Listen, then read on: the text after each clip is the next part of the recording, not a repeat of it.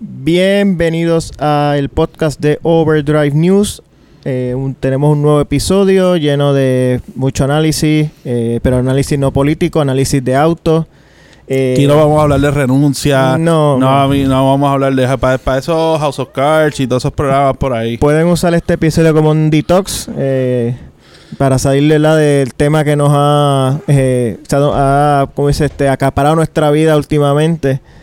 Eh, tenemos algo bien interesante, eh, prueba de manejo y Entonces, va, vamos a meterle de lleno completamente a la Corvette eh, Stingray dos mil veinte. Ese, ese es el menú de hoy de Overdrive News. Primero que todo, vamos a presentarnos, que yo sé que ya yo sé que, que la gente nos conoce, pero como cada vez hay, hay, hay, hay más oyentes de otras áreas, de, de, de otros países, sí, me está ya mismo salimos en otras galaxias y toda esa cuestión, a presentarnos. Sí. Eh, pues yo soy Miguel Guindín, eh, ya creo que ya ustedes me conocen, y mi, mi compañero aquí como siempre, Luis Aponte. Saludos, Luis. Saludos, Miguel, eh, saludos a todos aquellos que nos escuchan en todos los confines de Puerto Rico, fuera de Puerto Rico, fuera del Caribe, Norteamérica, Sudamérica, Europa, en fin, todos los que nos escuchan en la Vía Láctea, Andión, saludos a todos. ¿Dónde nos consigue las redes sociales, Miguel? Eh, estamos en Facebook, Twitter, Instagram y YouTube eh, como Overdrive News P R, y el podcast lo consiguen en la mayoría de las plataformas: Spotify, Apple, Google, eh, bueno, you name it. Estamos eh, ahí. Estamos ahí. Eh, así que nada, este, vamos a meterle ya rápido. Todo, eh, antes de entrar a la Corvette, que finalmente it has arrived, eh, tuviste... Obviamente por todos los revoluces que hubo, yo no pude estar. Se me complicó la cosa, pero entiendo que estuviste haciendo una prueba de manejo. Sí, eh, pues sí, estuve hace como dos semanas la Kia Sportage dos mil veinte. Eh, sí, como dijiste, lamentablemente por eh, ese ese ese ha sido el, el test drive que en peor timing he hecho. Porque me acuerdo que el día que la busqué fue el día de la primera protesta grande. Y el día que la entregué fue el día de la segunda protesta grande, que fue la del miércoles. Eh, sí, eh, no, no, no, no pudimos cuadrar para nada. No, este, pues realmente estuvo difícil. Las impresiones también, como la gente estaba pendiente de otras cosas, pero las impresiones de los posts y eso salieron mucho más bajitas que las de los otros test drive que, que he hecho. Pero nada, este, cumplí, ¿verdad? Con, con lo que era probar la, la guagua. ¿Qué te pareció? La guagua está... Me gustó me gustó el performance. Eh, me gustó el interior. Eh, muchos features. ¿qué, qué, ¿Cuál modelo tú tenías? Era el, la, la S X, que es la tope. La tope. O sea, que esa tiene el motor turbo. El motor turbo dos punto cero. Este, dos, es el que está en toda la línea de... Sí, Sonata, Optima. Toda eh, la línea de Hyundai y Kia. Entiendo que es el mismo motor del Veloster N, pero el Veloster N tiene una turbina más grande y un, otras ¿verdad? modificaciones, sí, para, ¿verdad? para un carro más performance. Eh, en esta aplicación hace doscientos cuarenta caballos de fuerza y doscientos sesenta libras-pie de torque a solamente mil cuatrocientos cincuenta R P M, o sea que eh, un, te, te responde desde, desde abajo, como dicen. Este, tiene mucha fuerza el motor, eh, responde muy bien. Solamente se siente un poquito de lag eh, si está en, en el modo eco, que yo no lo usé mucho por eso mismo. Eh, la guagua tiene tres modos de manejo: tiene eco, tiene sport y tiene normal. Eh, como ya he explicado en los posts, eh, en, en Eco eh, la computadora eh, modifica los parámetros del pedal, de la transmisión y todo ese, ¿verdad? Para que, de gasolina. Sí, para que no sea tan sensitivo y así entonces no se desperdicie tanta gasolina. Pero siento que es demas, eh, muy letárgico la, la respuesta. Yo usualmente está fluctuando entre normal y, y, y Sport. En Sport responde muy bien. Dime, tú le... O sea, tú le pones el pie en el pedal y la guagua rápido baja uno o dos cambios y, y va para el frente. Uh-huh. Eh, ¿Cuánto interiores? Eh, muy buenas terminaciones, muchos features. Eh, el sistema de infoentretenimiento Kia Yubo es espectacular. Creo que al lado del de la Ford, que te acuerdas que nos gustó mucho de la EcoSport. Sí, es bastante responsivo. Como... Muy muy similar, muy similar. Entiendo que están ahí entre los dos, entre los dos mejores que, que he probado. Uh-huh. Mucha, muy buena resolución. Eh, fíjate, me gusta, me hubiese gustado, por lo menos en la, en la, en la que es tope, una pantalla un poquito más grande, porque todas tienen una pantalla de ocho pulgadas, o sea, independientemente de si sí. es la, la sencilla o la o la S X. Sí, recordemos también que, que, que esta caja Sí, ya, ya lleva... Está, este fue el mid-cycle refresh, o sea, va por la mitad. Va por la mitad. Yo te, yo entiendo que esa preocupación ya en una próxima generación, obviamente. Sí, probablemente se lo van a, a corregir ya en, en cuando salga la próxima generación, que será como para dos mil veintidós, veintitrés más o menos. Eh, pero para, para la edad que tiene la, el vehículo, o sea, vamos, vamos a, a explicar un momentito rápido. Eh, los carros nuevos tienen usualmente un ciclo de vida de cinco o seis años. Eh, a la mitad, que ya la Sportage por la mitad, pero los, los marcas hacen lo que llaman el mid-cycle refresh, que, ¿verdad?, modifican algunas cosas. A veces modifican cajas, hacen un, una que otra mejoría de motor, sí, pueden hacer uno que otro cambio pequeño. En cambios que son, que son más mejoras. Sí. No, no es un cambio, no es una revolución. No, no es, un, no es tan drástico. No, no es tan drástico. Este, pues, este, como dice, ya la, la Sportage va por su media vida en lo que es, este ciclo se, se refiere. Pero entiendo que ha envejecido muy bien porque eh, pues todo sigue, o sea, se sigue sintiendo moderna. Eh, el chasis se siente bien sólido a pesar de que es una plataforma ultramoderna, como por ejemplo la de Toyota, la T N G A, no es la Subaru Global Platform. Se siente muy sólida como quiera en la carretera.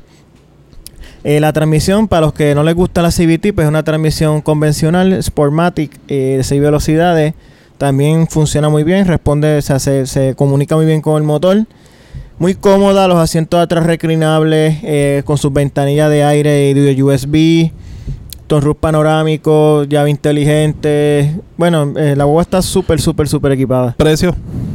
Eh, la, la, el Sportage comienza en veinticinco mil novecientos noventa y cinco, la, la sencilla, la básica.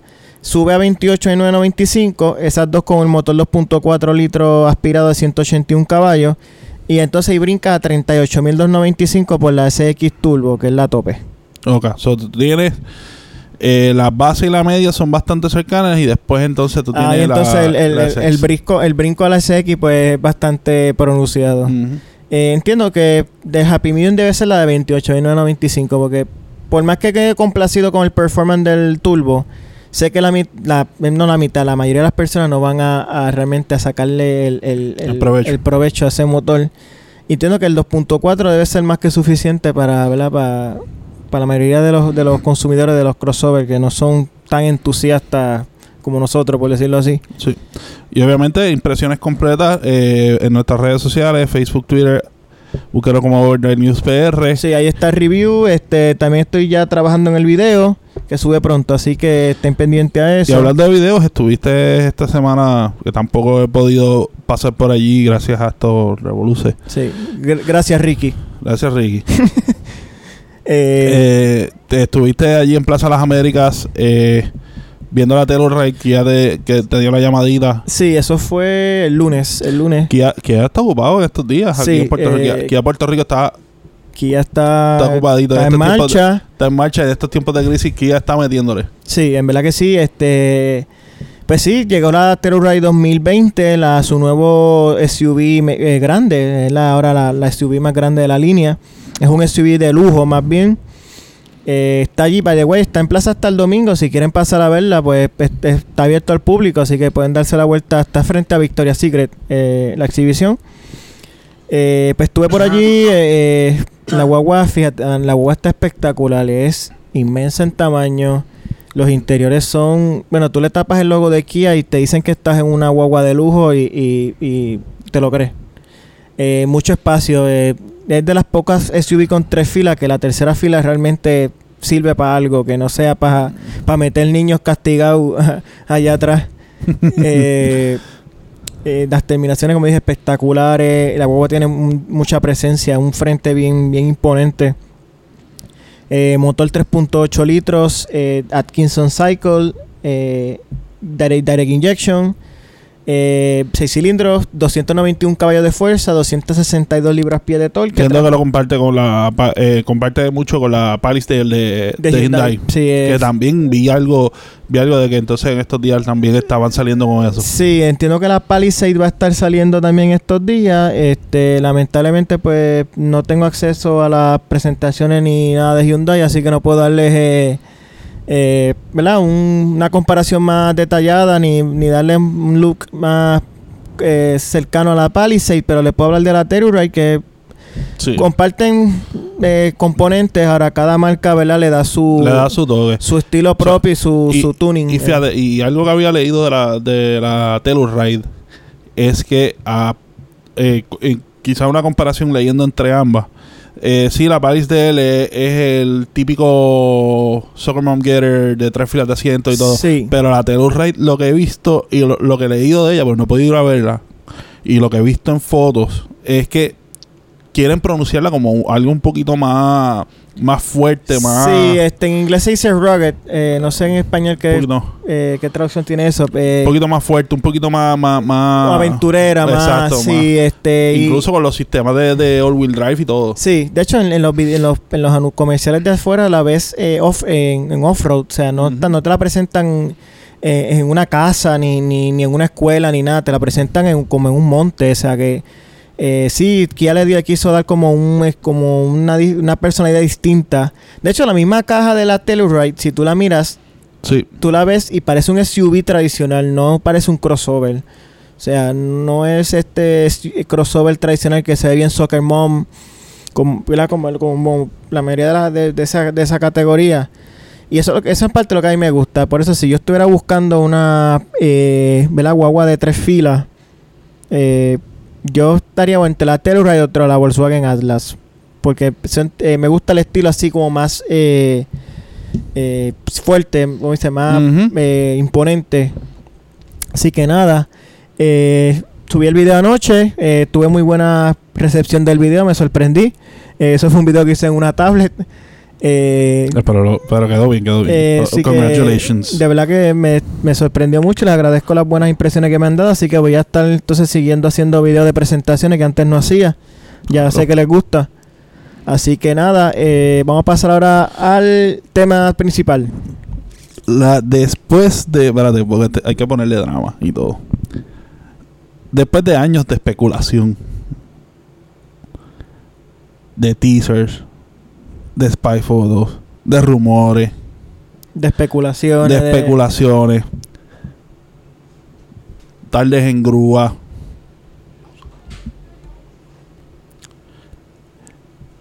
Ay, que no se me olvide, eh, quedadas, quedadas de grúa. ¿Cómo, cómo podemos olvidar las quedadas de grúa? Ah, sí, de eso vamos, vamos a abundar eso, vamos a abundar en eso ya mismo. Oye, mismo eso. Después de todo ese drama, eh, recibimos a mediados de julio, dieciocho de julio, dieciocho de julio del dos mil dieciocho, eh, la Corvette C ocho Stingray dos mil veinte. Eh, eh. Este es el rediseño más importante de los sesenta y siete años de, eh, ¿verdad?, del Corvette. So, sí. eh, después de varias décadas de eh, General Motors estar experimentando con distintos prototipos, eh, ¿verdad?, con motor en el medio. Desde los sesenta creo están ya estaban ya desde, este, Zora, desde los tiempos de Zora Arkus-Duntov por ahí abajo, este hasta el último fue en el noventa, el último prototipo. Pues finalmente ya la la Corvette con motor en el medio eh, llegó. eh, ¿por, dónde empe- por dónde empezamos? este vamos a vamos a hablar va, va, vamos, a, vamos a dar la historia vamos a dar la historia para atrás vamos, vamos a darla para atrás. Eh, se venía rumorando, obviamente, ya desde la desde la C siete, desde, desde que se hizo la C siete, que G M lleva buscando este hacer una Corvette C ocho, eh, que su próxima generación, o, o la habían hablado quizás hasta un spin-off. Habían rumores de que si va a ser un spin-off, si va a tener un modelo front-engine, ah, y si acuerdo, va a ser sí. un spin-off sí, es verdad, hacia es con, con un modelo mid-engine dentro de la línea Corvette. Que iban a ser como modelos, ¿verdad?, más de high performance, o sea, como, como decir la Z cero seis, la Z R uno. Exacto, iba a ser un, model, un, un spin-off high performance en algo mid-engine. Eh...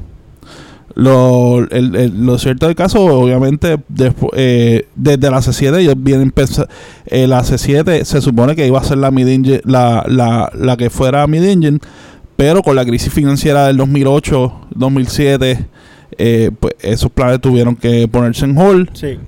Eh, ahora ese, cuando empieza, empieza eso a, a darse, empiezan a salir las primeras mulas, empieza a, a la, la rueda a correr. Eh, y hubo un montón de rumores que, que quizás no sabemos, no podemos decir que adjudicar que todos los rumores y todo lo que se estaba probando era cierto o falso, porque recuerden, este es solamente el modelo base.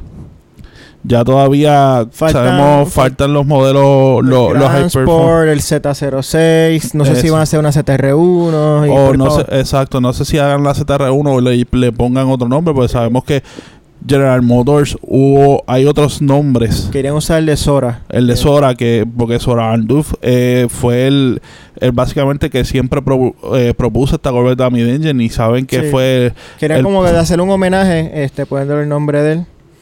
Eh, pero en, vamos a hablar de cuestión de diseño. ¿Te gustó? Eh, bueno, el diseño me encantó. O sea... Sí, te, te, voy, a, te voy a ser te, honesto. A mí me, me, me gustó... Me gustó el diseño. O sea, se ve Corvette. O sea, tú ves, tú lo ves de frente sí, yo, y yo se lo ve veo, Corvette. Tú, tú sabes que es una Corvette. Sabes que es una Corvette. Obviamente hay, hay elementos del diseño tradicional que no se pueden dar, pues, obviamente, por el nuevo layout. Sí. Pero tú lo ves de frente o tú lo ves de tres cuartos y es una Corvette. Para mí es una Corvette, sí. Es una Corvette. Eh, me gusta el diseño. No se ve... Quizás era por, el, por, la, por la baja resolución de las fotos... Y quizás la forma del camuflaje y todo eso. Muchos decían que parece un clon de la del F cuatrocientos treinta de Ferrari. Sí. Pero no lo veo así. No, este, yo creo que era por, por, el, por, el, por, el, y, la, y, por la resolución. Sí, era la resolución y eso. Pero para mí realmente eh, parece una parece una Corvette. Y, y no se fueron tan lejos del, del lenguaje de, de la C siete. Que es lo bueno. No, o sea, especialmente lo atrás, en la parte de atrás. A... La parte de atrás, la parte de frente, no pa- obviamente... Como dijimos, parte del lenguaje para acomodar la, el motor atrás, pero, o sea, no se fueron, el lenguaje de, de, de diseño no se fue tan lejos. No, no es radical, o sea, no es radicalmente diferente y, y entiendo que... O sea, tú, podrí, tú podrías coger este modelo y decir que es una C siete edición especial. Y pasa. Y te lo creo. Sí, pasa. No, que, y, te... y no es malo, y no es malo porque la C siete... La C siete no es una Corvette que se vea mal. No. De hecho, y, y yo me acuerdo cuando se la C siete tuvo mucha controversia por, el, por los focos de atrás. Como no son redondos como estábamos acostumbrados. Sí, después de la... La gente decía, no, pero es un Camaro. Eh, no, para mí, se, para mí se ve bien. Este, de hecho, y cuando volvemos atrás, cuando la C seis salió, que dejó de tener los focos, estos, los, los pop-ups. pop-up. Para mí eso fue también, para la gente eso fue una ofensa este, increíble que la, las Corvettes no tuvieran focos pop-ups. ¿Qué pasó? Salió de la C seis, gustó, eh, estuvo, ¿qué? O, ocho años en el, sí, o, eh, casi ocho años en el mercado, se vendió muy bien. Uh-huh. Entiendo que la gente siempre es, este, un poquito, eh, se resiste un poquito a los cambios, pero a veces los cambios son necesarios. Eh, la gente se pregunta, ¿por qué eh, este cambio de motor en el medio? Pues en la, tuve la oportunidad de ver el lanzamiento en vivo por un, por un, por un link, eh, por un streaming. Uh-huh. Y el presidente de General Motors, Mark Ross, este, dijo que ya ellos sentían que ya habían tocado el techo con la Corvette con motor al frente. Engine. Ya sentían que ya no, no, no podían llevarla más alto lo que ya la habían... este Sí, que era, era todo lo que hicieran con motor al frente era meramente subir caballaje, pero no podía... Sí, ya los límites, ya había el límite de ese... De ese subir caballaje por subir caballaje, ajá, pero no. O sea, refinarla, el handling, todo, ¿no? Sí, eh, era ya, yo sent, ya entonces ya como que ya no era tan retante, eh, es, ¿verdad? Seguirla desarrollando con motor al frente. Y por eso fue en parte la gran razón, además de los beneficios que tiene el motor en el medio, que vamos a hablar ya mismo de eso. Claro. Pero eso fue una de las eh, razones principales por las cuales dijeron, no, vamos a hacer la motor en el medio, porque así entonces ya tenemos un nuevo reto y tenemos una nueva plataforma y entonces pues ya t- tenemos algo, una motivación extra, que es entonces a ver dónde podemos llevar ahora la Corvette con motor en, en, en el medio. Pero como tú estás diciendo, a mí me gustó mucho, el, originalmente... Cuando vi los spy shots, eh, ¿te acuerdas que hablamos de una foto que sería de la parte de atrás? Mm-hmm. Está, está en récord porque está en el podcast. Yo dije que a mí no, no me gustó cómo se veía porque en aquel momento parecía un Camaro, porque lo que se veía era literalmente la parte de atrás nada más. Mm-hmm. O sea, no tienes el contexto con el, con el resto del, del, del, del carro. carro. Pero a mí, a mí me encanta el diseño, de verdad. A mí también, me tengo que decirlo. Me encanta. Con récord y inter- diseño de interiores también me gustó. Sí, este... G M eh, finalmente, volviendo a Step Up Their Game finalmente... Y saliendo de interiores baratos. Dejaron y, de los, los guías de Malibu y las butacas de... de y tam- los botones de Cavalier. También, o sea, ahora es un, ahora es un interior dedicado a la, a la Corvette. eh, un guía que es como más o menos como cuadrado, es un guía... Sí, es un flatbed, es, es, es un guía inspirado, un guía de carrera, lo que sí. le hizo un flatbed steering wheel. Se ve, se ve, se ve curioso, este... No, entonces, es, un guía, es un guía de carrera. Y el no sé si tú notaste que todo está... como que rodeando al conductor. Sí, o sea, la, esto la pantalla es, es orientado hacia el conductor. Eh, lo único que no no me gusta todavía, pero tampoco me es un deal breaker, es el, el, la eh, línea... La columna de switch. La columna de switch que es del aire acondicionado. Eh, me distrae un poco, pero no te digo, ah, no la compraría por eso. Realmente eh, es algo, ¿verdad?, que no es tan importante. Eh, es que viendo realmente el diseño del interior... No sé dónde más la pueden haber acomodado. Por eso, hace sentido. Y sin mencionarle que no es el único con columna de switches. Eh, si vemos los... Muchos muchas muchos carros performance se están moviendo a esa a esas columnas de switches. Si vemos Ferrari, sí. últimamente, eh, la, la columnita de switches de los de, de movimiento de, tra- de, de los cambios de transmisión, la, los botones de transmisión están en una columna. Sí. De, en el medio. Y algunos tienen el guía, en el mismo guía. Bueno, lo, por lo menos todo, lo, por lo menos, pero me refiero al al, al, ah, al concepto de tener una columna con switches. Sí, sí, verdad, o sea, una sí. columna, algo flotante así con switches. Eh, Ferrari. No, y, y probablemente después que... Que tenga, no son tantos tampoco, eh, este, pero... Cuando tú te acostumbres al interior, vas a, vas a usar esos botones sin ni siquiera mirarlo. Ya tú vas a saber dónde está cada, ¿verdad?, cada claro. función. Eh, pero el, no, el interior está también y se ve premium. Eh, también un cambio importante, ahora los cambios son en botones. También vamos a abundar ya mismo cuando lleguemos a la, la transmisión. Uh-huh. Eh, no hay manual por ahora. No hay manual por ahora y yo creo que no es... De verdad que veo difícil eh, que haga una transmisión manual. ¿Es posible? Yo creo que sí. Yo creo que la va a ver. Eh, yo creo que la va a ver. Pero, pero... por ahora pues eh, es otra transmisión que vamos a hablar ya mismo. Eh, yo entiendo que G M eh, se quiso irse a...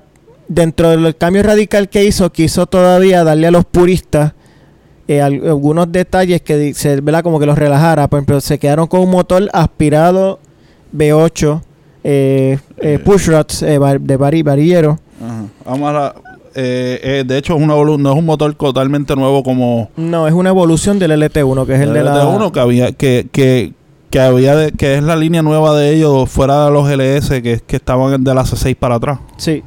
Eh, es una... Evol- esa, lo sigue siendo bari- varillero. Va, es básicamente, vamos a decir, como un ochenta por ciento nuevo en relación al, al L T uno. Uh-huh. Lo que pasa es que, eh, aunque no es completamente nuevo, pero los cambios son tan sustanciales que requieren ya entonces una codificación este, nueva. nueva. Eh, sigue siendo eh, de la familia Small Block, de los V ocho uh-huh. Small Block de, de G M, que eso viene desde los cincuenta y cinco, por ahí creo que viene. Eh, como dije, varilleros, push rods, o sea, eso es tecnología... Eh, bueno, la tecnología vieja, pero a G M, G M ha perfeccionado lo que son lo, los push rods. Eh, comparte el mismo, la misma compresión y los pistones son del mismo tamaño que el L T uno, o sea que no cambió en ese aspecto. Sigue siendo seis punto dos litros como, como su predecesor. Un cambio importante es que ahora todos los modelos son drive sump, eh, la lubricación. Este, Exacto. Antes para, era la Z cincuenta y uno nada más, ahora todos. Eh, para los que no sepan qué es drive sump. Eh, drive sump, eh, contrario a un motor regular, motor regular tiene tiene su bomba, o sea, tienes el oil pan, tiene lo que le llaman el, el crank, el chichón ese que sale el por crank, debajo, lo que le llaman en Puerto Rico el crank, el crank, o sea, la tapa de crank, la tapa de crank. Eh, todo el aceite está en la parte de abajo y entonces por bomba es subido por eh, por gravedad Al, al motor arriba. Cuando se cuando cuando se tira la cámara de combustión para lubricar, él baja por gravedad, cae abajo y ese es el ciclo. Sí, pues, vuelve y sube otra vez. Vuelve y sube, vuelve y sube. ¿Qué pasa? Eh, cuando estás en pista, eh, al tú tener todo el, moto, el, el, el aceite abajo en, en un recipiente, eh, cualquier movimiento que tú tengas en, dentro de la pista, pues puedes mover todo el aceite a una esquina o la otra. Y más cuando está abajo, en la parte de abajo del motor. ¿Qué, puede hacer, qué, qué problemas te puede traer eso un motor de, pist- de, de pista? Especialmente si tú estás haciendo circuito. Que con un movimiento brusco, eh, todo se vaya para un lado. Y cuando caiga el aceite, hayan partes, o sea, o cilindros del motor, dependiendo del lado que te estés moviendo, que puedan recibir menos lubricación. O ninguna. O ninguna. Por ende, puedes tener problemas de motor. Eso le llaman oil starvation en inglés. Exacto. Eh, eh, ¿Qué hace el dry sump? Dry sump, eh, en vez de tú tener una tapa abajo, un crank, tú tienes eh, abajo, tú tienes eh, tú tienes un sitio donde recoge el aceite, o, o está la misma bomba ahí, o la bomba está, está cerca ahí. No cae directamente ahí, se recoge el aceite. O a veces lo tienes al lado, dependiendo del placement en el motor. Sí, esta parte. Esta parte. Tienes una bomba aparte, el aceite va ahí. De, de esa bomba lo lanza a una... a lo que le llaman un catch can, que es un recipiente aparte en el motor. Obviamente va a estar en la parte, en alguna parte de arriba en el motor. Y eso te permite de, incluso... mover todo ese, ese contenido líquido que obviamente tiene un peso, y tú colocarlo donde te dé la gana del carro. Sí, para balancearlo mejor. Para balancearlo mejor. Sí. Y entonces de ese recipiente vuel- eh, se, se lanza otra vez al motor. Eso eso también es para, eh, no necesariamente movimientos bruscos, pero quizás una curva larga o algo, ya que el, el aceite va a estar de un lado por mucho tiempo, pues eh, no dejar partes desprovistas de lubricación, que es, eso es crítico. En un motor, eso es como decir que, que dejaras de bombear sangre, ¿verdad?, en tu organismo. En parte de tu... Es, es como si tú, tú hicieras... Es como si tú hicieras un, estuvieras de lado en... Eh, en por ejemplo, te mueves hacia... Vas a estar media hora en tu lado izquierdo y tu parte derecha, pues, va a recibir menos sangre. Obviamente, sientes que te has dado un mes y te puede traer problemas, pues, algo así. Exacto. Pues, eh, gracias a, ¿verdad?, a crear todos son drive son, eh, todos los modelos de Corvette, inclusive el básico, va a poder hacer hasta un, un, un G en, en las curvas, eh, uh-huh. generar un, un G de, de fuerza en las curvas. En las curvas. Estamos hablando del básico, o sea, no, no estamos hablando todavía de Z cincuenta y uno ni nada por el estilo. Lo, lo curioso es que, mira cómo hemos avanzado. Eh, antes tú tener un punto noventa... Era un montón, me acuerdo. Eh, eh, eh, era una cuestión. Punto noventa y pico, punto. Punto ochenta y ocho, por ahí ya se consideraba. Ya era un exo, eso era para autos exóticos de los ochenta, sí. los, los nueve cincuenta y nueve, los F cuarenta. Eso va a ser un. En el eh, en curva, tú tenés un punto ocho, punto nueve Gs. O sea, era un auto exótico. Ahora, pues, tienes un. Ca- Tienes un auto de carrera que te puede...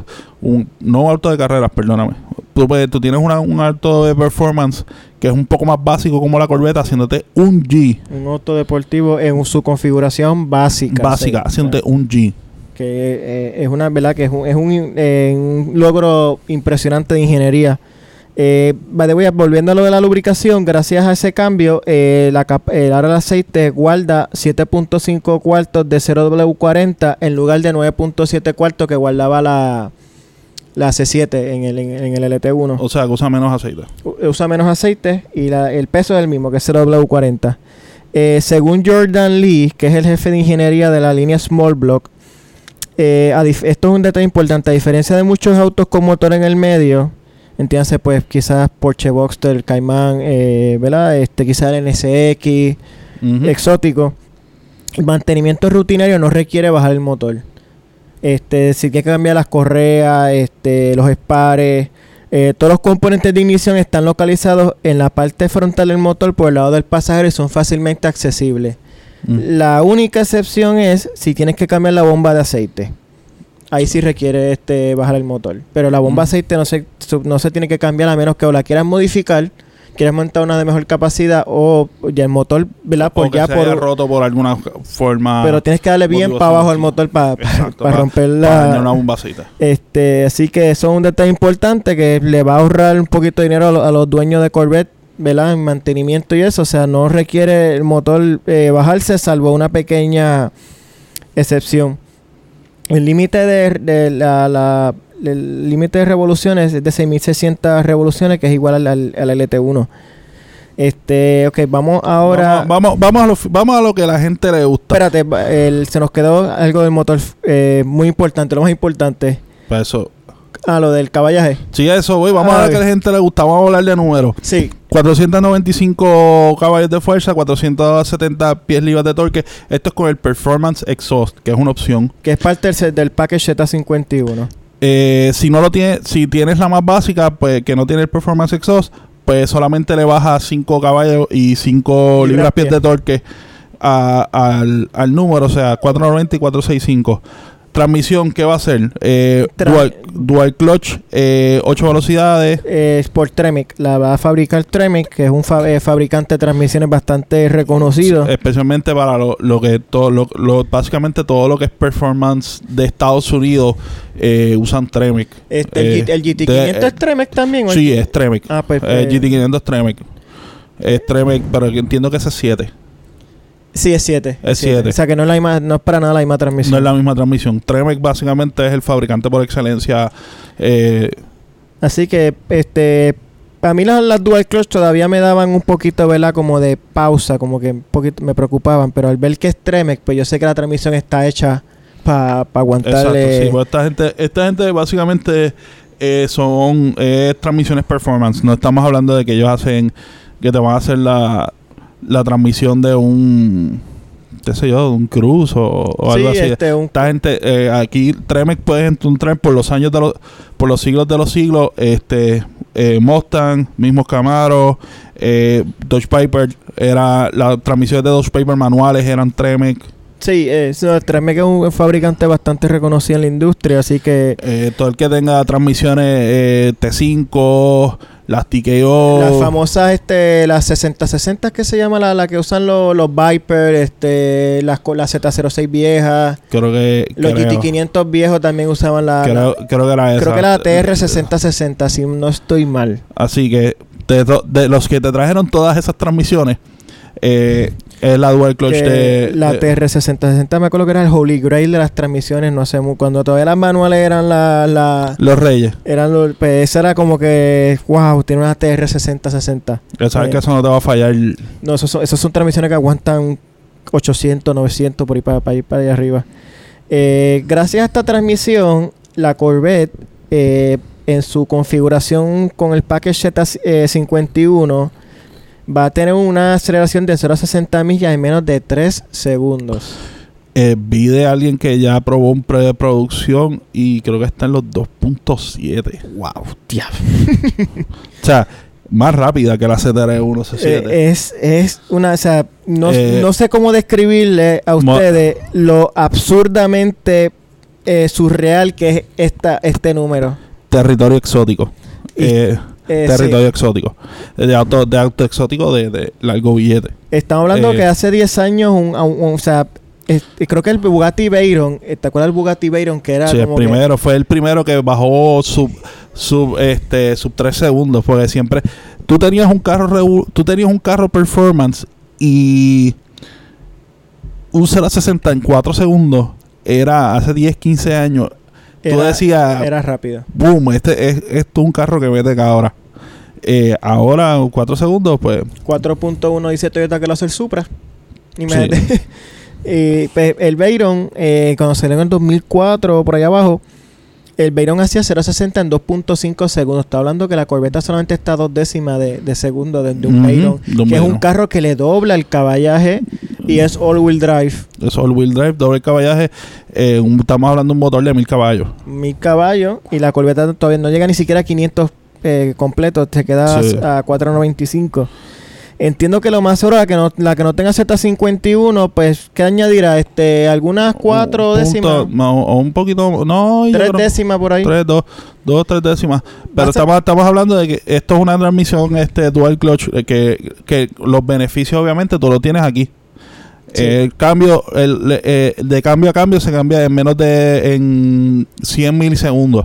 De hecho, o sea, es casi un cambio, eso cambio, casi un cambio instantáneo. Eh, Es, es, es que esto hace la, la transmisión manual la hace necesaria, totalmente innecesaria, porque una transmisión manual le va a añadir fácilmente medio segundo más a, a ese tiempo, y eso es con un driver profesional. Uh-huh. un, un, un conductor promedio quizá un segundo quizá completo. Sí. eh, ah, y otra cosa es que esta, eh, la Corvette es tracción trasera, no tiene la ventaja de que es four wheel drive, o sea que sí. Eh, eh, eso lo hace más increíble todavía. Sí, eh, están poniendo eh, no tan solo no tan solo es que hace el caballaje, sino que lo puede aplicar bien. Lo pone al piso y gra el, el gran responsable es de el diferencial electrónico que, que tiene la, la Z cincuenta y uno. Uh-huh. Que, ¿verdad? Que pone esas dos gomas, las dos gomas a, a, a, en el piso, a, a agarrar el piso. Eh, ¿Qué te puedo decir? La verdad que eh, eh, en cuestión de performance, ay, ah, y, y o se está hablando de cero a sesenta en menos de tres segundos. un, un, un número cantera de carro de doscientos cincuenta mil, trescientos mil, quinientos mil dólares por un precio base, obviamente en Estados Unidos, de menos de sesenta mil dólares, que es lo que, lo que, exacto, lo que está cotizando G M. Eh, no han dicho precio exacto, pero yo me imagino que va a ser cincuenta y nueve mil novecientos veinticinco, uh-huh, eh, probablemente, para empezar. Eh, creo, creo, que, creo que son como cinco mil dólares solamente el premium, eh, el, el aumento en costo entre la C siete básica cuando salió y la C ocho, creo que es solamente de como cinco mil dólares más o menos. cinco mil dólares. Que si tú tomas en cuenta creo que, que cincuenta y cuatro mil novecientos veinticinco. La inversión, y esto tiene que ser casi billonaria que hizo G M. O sea, tuvo que, esto es desde cero, o sea, un chasis nuevo, todo completamente nuevo. O sea, la inversión que, que tuvieron que hacer y que solamente la, el aumento sea de cinco mil dólares, pues también es un logro, este, que, que hay que reconocer que de verdad que el, el, el equipo, sí, eh, ¿cómo dice? Se votó. Sí. Eh, pues hablando de otras cositas ya no tan performance, eh, otros detallitos, va a tener doce colores exteriores. Eh, la mayor cantidad ofrecida en un Corvette, eh, hasta la fecha. Eh, lo, lo, la mayoría de los colores vienen ya de la C siete. Eh, solamente los colores nuevos son el Rapid Blue, eh, Zeus Bronze, que es un común eh, bronce, y un amarillo se llama Accelerate Yellow. Esos son colores totalmente nuevos. Y los nuevos colores de la C siete estaban bonitos. Sí, eh, los colores de la C siete estaban bonitos, especialmente el Shivering Orange, que, que a mí me gustaba cómo le quedaba a la, a la, a la C siete. Uh-huh. También van a ofrecer seis colores interiores, que también son la mayor cantidad de, de, de colores interiores. Va a tener desde negro, obviamente, eh, gris. Gris, rojo. Rojo, na- natural, que natural es como un color como crema, este... No es, eh, eh, me, me, te, y tengo que detenerme aquí, me gusta porque no es el ivory, eh, es el colorcito caramelo, sí, tirando más ah, exacto, que, que dicen por ahí el, el color guante. Exacto. Eh, guante, se, ve, se ve bien fino, ese color, sí, donde creas que tú pones los carros, ese color se ven bien, bien fino. Eh, azul y otro tono de rojo un poquito más, más tenue, que es el modelo red, que es como que un, con, ber- con, con un, un vino. Exacto, un burgundy. Con un vino. Eh, también hasta los hasta los cinturones de seguridad van a tener colores, este, negro, azul, eh, volvemos al natural, el color como, como guante, rojo, amarillo o naranja. Y este eh, igual tres, las, ah, tres tipos de costura las también. Costuras. Eh, la, la, la, las corbetas que no tengan ningún package van a tener el, eh, las costuras en gris, y opcional van a ser rojo y amarilla. Uh-huh. Eh, tres butacas disponibles. Eh, la G T uno, que es la de confort, esa es la butaca estándar. Eh, la G T dos, que es la confort, eh, más un poquito de performance, ya esa tiene unos detalles en carbon fiber y, y de, eso, de eso más o, me, más o menos parecido el, el, a, lo, a la configuración de la C siete. Exacto, sí, sí. Y eh, con Napa Leather, que es una, una, un, una piel un poquito más fina. Y la butaca Competition, que ya esa es full de pista. Sí. Eh, Napa Leather también, y con un textil, un material inspirado en el Kevlar, que es un material que se usa mucho también en... en imagino que algún tipo de alcántara. Eh, es, es como una tela como como como más dura, es como bien resistente al desgaste. Uh-huh. y, y, y va a estar mucho movimiento. Sí, exacto. Yo cogiendo, yo cogiendo una Corvette la cogería G T dos. Sí, para mí que sí, porque... Yo creo que es lo mejor. Eh, o sea, tienes el look, tienes el look completo, tienes un look parecido a lo que sería la de competición, pero especialmente si vas a estar haciendo un viaje largo. Sí, porque esas butacas competition me tienen cara de que sí, van a ser... Sí, son bien cómodas. Incómodas. Y bien incómodas y menos, rígidas. A menos que vayas a tener la Corvette como un mero tracto, y, o sea, como un vehículo de más que de pista, pues de verdad que yo no recomendaría... Sí, exacto. Eh, coger la competition. Otro detalle es que va a ser la primera Corvette y con tener guía, o sea, en, ¿verdad? En otros mercados va, va a tener la opción de tener guía en el lado derecho, haciéndolo el modelo más global ahora hasta la fecha. Mm-hmm. Y con el nuevo este layout, o sea, el motor en el medio, la cabina se mueve dieciséis punto cinco pulgadas hacia el frente de lo que estaba antes.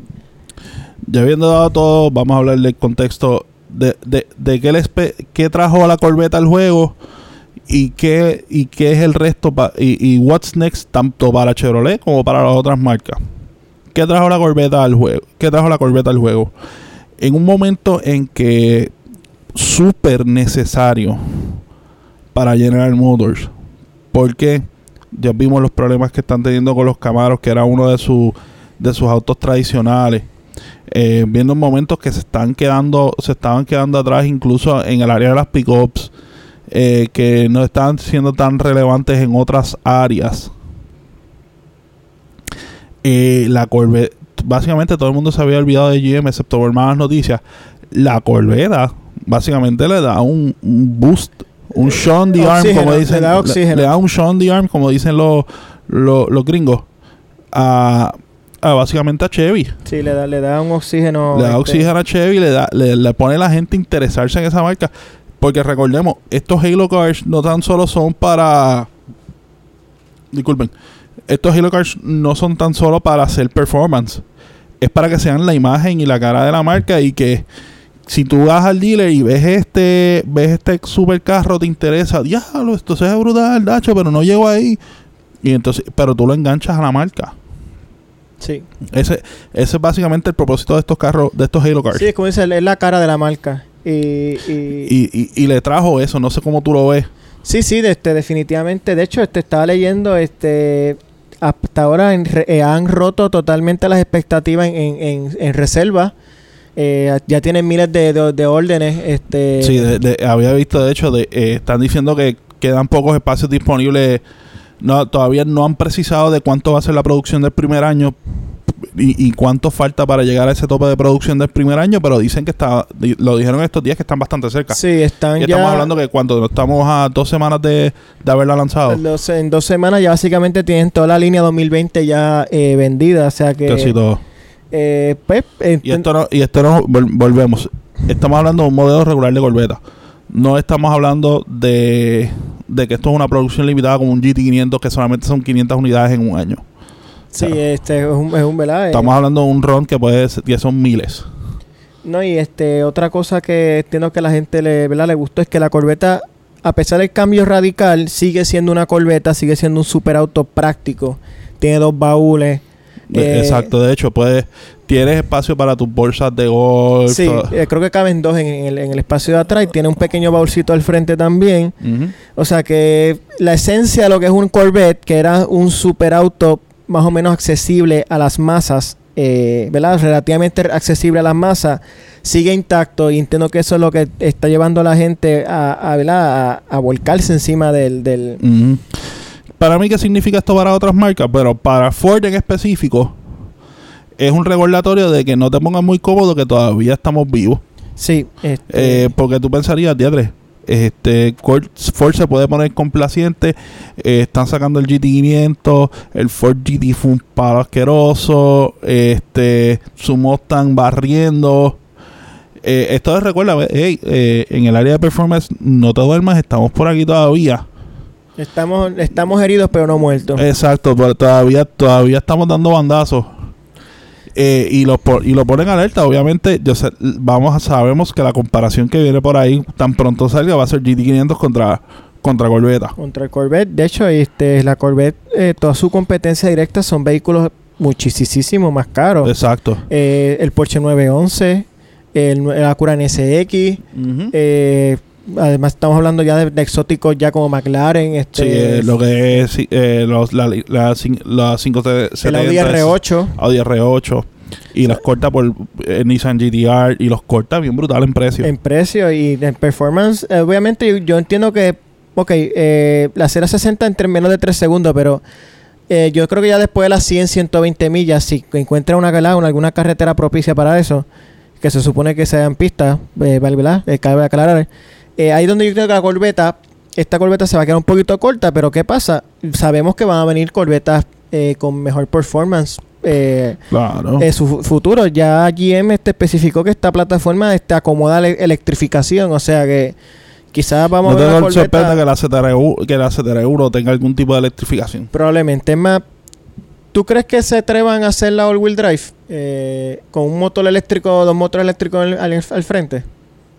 ¿Tú crees que, que, que se atrevan? Para mí que sí. Bueno, si vas a electrificar, lo, lo pones al frente. Yo creo que sí. Porque ya. También puedes tener la opción de que desconectas los motores al frente y puedas seguir haciendo burnouts y todo con la con la con las gomas de atrás. O sea que eh, esta es como un canvas que le da a, a General Motors una infinidad de opciones. Eh, esto es simplemente el principio, ¿verdad? De, de la de la de la saga de Corvette. Van a venir sí. muchísimos modelos este ahora. Ah, y para terminar lo que estaba diciendo, y qué significa, y, y en cuestión de comparar la competencia, y estoy mencionando, obviamente no me voy a ir marca por marca a todo el mundo, solamente estoy me estoy enfocando en el Big Three porque usualmente la competencia es entre el, el Big Three de, de Detroit. ¿Qué significa esto para Chrysler? Mm. Ponte las pilas o te mueres. Eh, yo creo que, ¿verdad? Esto es una especulación, pero yo creo que en las oficinas de allá en Chrysler, en F C A, ya mismo, el nombre de Viper sí, tiene que haber sonado. Sí, iba a decir ahora. El nombre de Viper tiene que haber sonado este por algún pasillo, alguna ya, oficina. Eh, ya, mismo, ya mismo vamos a ver. Ya, yo, yo creo que dentro de tres o cuatro, de tres o cuatro años, no, o sea, dentro de dos o tres años no te sorprendas que veas un, una cierta serpiente por ahí. Uy, ¿tú te imaginas volviendo? Un, un Viper con motor en el medio. Era interesante, era interesante. Era interesante. No, y la cuestión es que, recordemos, eh, dentro de la... Sobre, la eh, y esto quizás a veces es lo que molesta un poco de, de, de F C A. O sea, tú tienes bajo tu sombrilla, en, algún pa- en alguna parte de tu sombrilla, tú tienes herramientas para hacer un carro. Tú tenías las herramientas para hacer esto antes de la Corvette. Sí.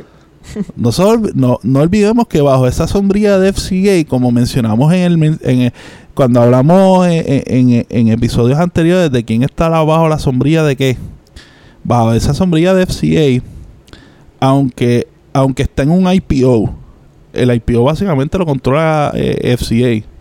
Todavía hay un cierto caballo de Italia que está bajo esa sombrilla. Y todavía sí. está Maserati, todavía está Alfa Romeo. La plataforma la, la plataforma debe existir. O sea, tú tienes no tú, que tú tienes el cono, no, no, tan, no tanto la plataforma, tú puedes hacer una plataforma nueva, pero tienes el, el conocimiento y tienes ciertas piezas que puedes uh-huh. utilizar. De hecho, el último Viper tenía este insight de Ferrari, el último Viper que salió. Exacto. O sea, okay. tú tienes algo para, para tú tienes las herramientas para competir con esto.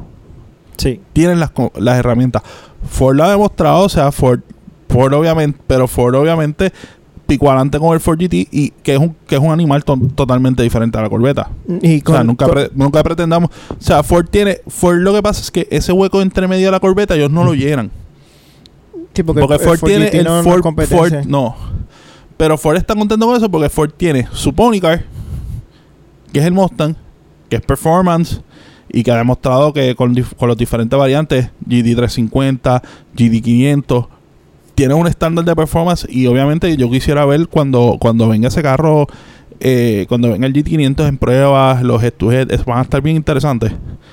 Y entonces tú tienes tu Halo Car, está por encima de la Corvette. Ya son un exótico completamente de carrera. Sí, básicamente un Ford G T. Sí, porque además con lo, con lo que te vale un Ford G T te compras co- como una docena de Corvettes. Sí, pero no, pero obviamente tú, en performance de tu gesto no puedes pegar. Tú no vas a parar tampoco una Corvette al lado de un Ford G T. El Ford G T la va a aplastar. Sí. No, definitivo. Pero, pero tú sabes, pero F C A, ¿qué tiene? No. Una, una, un, un chasis que está, que, que tiene trescientos cincuenta años de edad. No, y es que el Challenger, nada más, eh, nada más con el peso, el Challenger no es... Exacto, no, no. porque es que es un, porque es un chasis que tiene, eh, es un chasis antiguo, ah, súper anticuado. O Estamos sea, hablando de dos mil tres para allá abajo viene ese chasis, dos mil cuatro. Mayor un poco más. O sea, eh, el chasis básico dentro de F C A. O sea, volvemos. El cha- ese chasis de Challenger, eh, Charger, es un chasis de F C A empezando en dos mil cuatro. Y, no re- y recordemos que ese chasis de ellos es una herencia de Daimler. De Daimler. Sí. De los noventa. Eso es así. O sea, todavía estás haciendo carros en el dos mil. Te quejas que, que estás atrás y has tenido que hacer mil maravillas en ese chasis. Con un tra- con un con básicamente un chasis de los no- tecnología tenías que, que inventar tras un chasis de los noventa. No, y de, de hecho, este, ¿verdad? Cabe recalcar que yo entiendo que es admirable lo que han hecho con esa... No, este, claro, tenías que hacer maravilla. Con esa plataforma, o sea, tenemos los Hellcat, ¿verdad? Esos modelos. Pero sí, definitivamente ya como que es hora de... de ya es hora. Sí, ya es hora como que de evolucionar. Este, y, lament- y creo que, si no me equivoco, creo que el próximo Challenger va a seguir usando la plataforma L X. Habían dicho que se movió una plataforma Alfa Romeo, pero después dijeron que no, que va a, a moverse a una... A quedar, perdón, quedarse en la L X. Yo entiendo que Ford... Se va a seguir quedándola. No, y si tú te fijas, Ford... Ford tiene varios nombres que podría usar para un vehículo deportivo. Tienen el Maverick, este... Que podrían usar... O sea, hay varios... Ford tiene este... Sí, pero no creo. Maverick, Maverick era un carro... Sí, pero lo pueden usar. O sea, es un nombre que no están usando ahora mismo y yo... Sí, pero creo... no creo que lo... Es, es que Mustang por encima de Maverick históricamente no va a estar. Bueno, es verdad. Eso sí es verdad. Aunque hemos visto que se usa un nombre de carros viejos para carros que... Por ejemplo, el Dart. El Dart que cuando salió el Dart era un carro compacto tipo Corolla. Uh-huh. Y el Dart en los, en los sesenta era un... ¿Verdad? Un muscle car. Pero sí, yo, yo creo que esto va a saltar las alarmas en... Debe haber saltado las alarmas en allá en Detroit. Obviamente las, en las oficinas Ford, de, la, de los rivales. A, a Ford, Ford, debe, Ford debe estar riéndose porque puso esto más interesante. Vamos a jugar. Vamos a jugar. Y, y, y, y yo creo que con la salida del Camaro... Con la salida del Camaro, yo creo que Ford va a empujar un poquito más el Mustang entonces para ver si... Obviamente un Mustang con motor en el medio, eso está totalmente no fuera creo. de... No, no, no, no, no por el motor, no el hecho del motor en el medio, sino que Performance-wise para competir. Yo creo que va, va sí. a tratar de empujarlo un poquito más arriba. Y la, eso, lo, ahí salimos entonces perdiendo un poquito nosotros, porque el Mustang se nos va un poquito más arriba de lo que ya está en uh-huh. cuestión de precio. Eh, vale, voy, quería un pequeño detalle. Esta no es la primera Corvette eh, que no ofrece transmisión manual, es la segunda. La Corvette en el cincuenta y tres... y cincuenta y cuatro, si no me equivoco, no ofreció transmisión manual. Es hasta el cincuenta y cinco que empezó a ofrecer transmisión manual. O sea que no es la primera Corvette que no viene con transmisión en manual. En el launch. Así que no, no, o sea, no, no pierdan las esperanzas. Todavía podemos tener un, una transmisión manual por ahí. Eh, entiendo que por ahora, pero sí, como dices, como dicen siempre, si hay demanda, if pues... They be, if you build it, they will come. Sí, este, así que creo que, ¿verdad? Ya hemos... Se no, no se nos queda nada. Estamos bastante ya... Eh, by the way, este... No han salido la, la... Por si a alguien le interesa, no han salido todavía los estimados de consumo de combustible, pero las Corvetas siempre han sido sorprendentemente económicas para un carro V ocho. Hay Corvetas que... De veintinueve, tres, casi treinta millas por galón en autopista. Uh-huh. Eh, que lo más seguro los números de esta van a ser este, bastante similares. O sea que eh, es, un, es increíble lo... lo, lo el performance, el precio y una economía de combustible bien decente para un vehículo, ¿verdad? De, de tan alto eh, rendimiento. Eh, las Corvetas sale a la venta, o sea, menos que las, las que los ordenaron, los primeros clientes van a recibirla ya a partir de principio del año que viene. Uh-huh. Así que nosotros no la estaremos viendo por ahí hasta lo más seguro ya casi mediados del año que viene, como mucho, quizás abril, sí. marzo, abril, mayo, por ahí del año que viene. Así que, pues, yo creo que ya hemos cubierto, la, la, la cubrimos de... De, de rabo. Sí. Y nada. Eh, Vamos eh. a ver qué pasa durante estos meses. Y yo, sobre todo cuando empiezan a, a salir la, la, lo, las pruebas para la, la prensa. Eh. De hecho, ya mira, estoy viendo aquí varias fotos. Eh, ya hay fotos de la Corvette ya como tal en, en, en, en on the flesh. Este. Sí, porque ellos la presentaron, no solo la presentaron online, la presentaron en, en, en la convención anual que ellos tienen en Bowling Green. Y esta y en estas semanas era el Concourse of America allá en Monterrey. Ah, ah, sí, y es. También la llevaron hacia allá. De hecho, muchas de las órdenes fueron en ambos sitios porque eh, le permitieron a la gente, eh, llevaron unas estaciones de configuración manual. Ah, sí, tienen de, ahí de configuración lo... manual, no, perdóname, de eh, configuración. O sea, y llegaron unas computadoras para hacer las reservas y todo. No, y tienen allí, reservaciones y todo. Te tienen allí unas butacas y todo para que tú ahí o sea, mismo veas las butacas. Sí, este, este, te, te tienen lo, las muestras. Estos son los las muestras de los colores, las muestras de los interiores, muestras de cinturones, muestras de, de los colores de los aros y todo eso. Y te tenían una estación y tú puedes configurar, o sea, si, si te interesa, tú podías configurar una por fastidiar o tú podías configurar y allí mismo reservar. Vale, pues se nos quedó un momentito rápido. Este package Z cincuenta y uno añade el diferencial electrónico, sí. frenos, este, ¿verdad? De más capacidad para pa pista, una goma, eh, creo que son las Pirelli o las, perdón, las la Michelin, eh, la Pilot, la, la Super, la Pilot, la Copsword. Esa, eh, la, la, las, las tope de ellas, creo que es esa. Eh, ah, bueno. El Performance Resort, que ya hablamos en, en ya al mm. principio, que es lo que le ha dado cinco caballos adicionales. Lo que no estoy claro, eh, ¿va a ser Magnetic Dampers to, eh, todos los modelos o, no, o va a ser eh, solamente Z cincuenta y uno? Entiendo que arriba. Es Z cincuenta y uno y te tienes que elegir el Z cincuenta y uno y, y encima elegir los Magnetic Dampers. Los Magnetic Dampers. Viene una Z cincuenta y uno que no tiene los, los, los Magnetic Dampers. Y este también añade coolers adicionales para el diferencial, transmisión y todo ese tipo de cosas. O sea, coolers todo, que son sumamente necesarios en un carro con motor atrás. Sí, y, y en un carro que se le va a dar este pelas si le piensas dar uso en, en pista, como se supone. Así que nada, este yo creo que ya sí, ya con eso eh, estamos ya eh, completos. De las, eh, según sigan surgiendo novedades con modelos futuros de Corvette, obviamente lo vamos a estar este, hablando de ellos.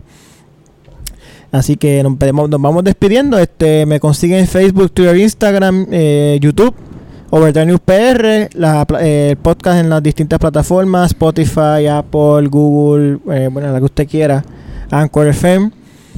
Eh, así que nada, Luis, ¿algo más que decir? No, este, estaremos pendientes a las noticias que están saliendo, eh, porque sí, siguen ocurriendo noticias en, en, en el ámbito automotriz. Eh. Sí, este, nosotros aún con el revolú que hay en la isla, nosotros todavía tenemos mente para pa estar leyendo de, de, de carros. Ca- de carros, sí, sí, contra, de alguna forma hay que, hay que, eh, sí, hay de, que despejar y de, hacer un detox y, un poco, mano, porque si no te vas a, te vas a craquear. Sí, eh, es verdad que ha sido demasiado, este... como se evacuante eh, sí. eh, esto esta situación este no hay test drive eh, por ahora, pero eso surge a veces de la noche a la mañana, así que estén pendientes. Sí, vamos a ver, mientras yo creo que mientras vaya bajando la cosa eh, sí, puede ser que esto también esté trancando un poco lo que son los test drive, así que este nada, eh, pendiente también a los videos que ya vienen por ahí. Eh, les saluda, digo se despide más bien, eh, Miguel Guindín. Y se despide Luis Aponte, vámonos como Ricky. Sí, vámonos. Eh, gracias por la sint- eh, sintonía. Nos vemos la próxima.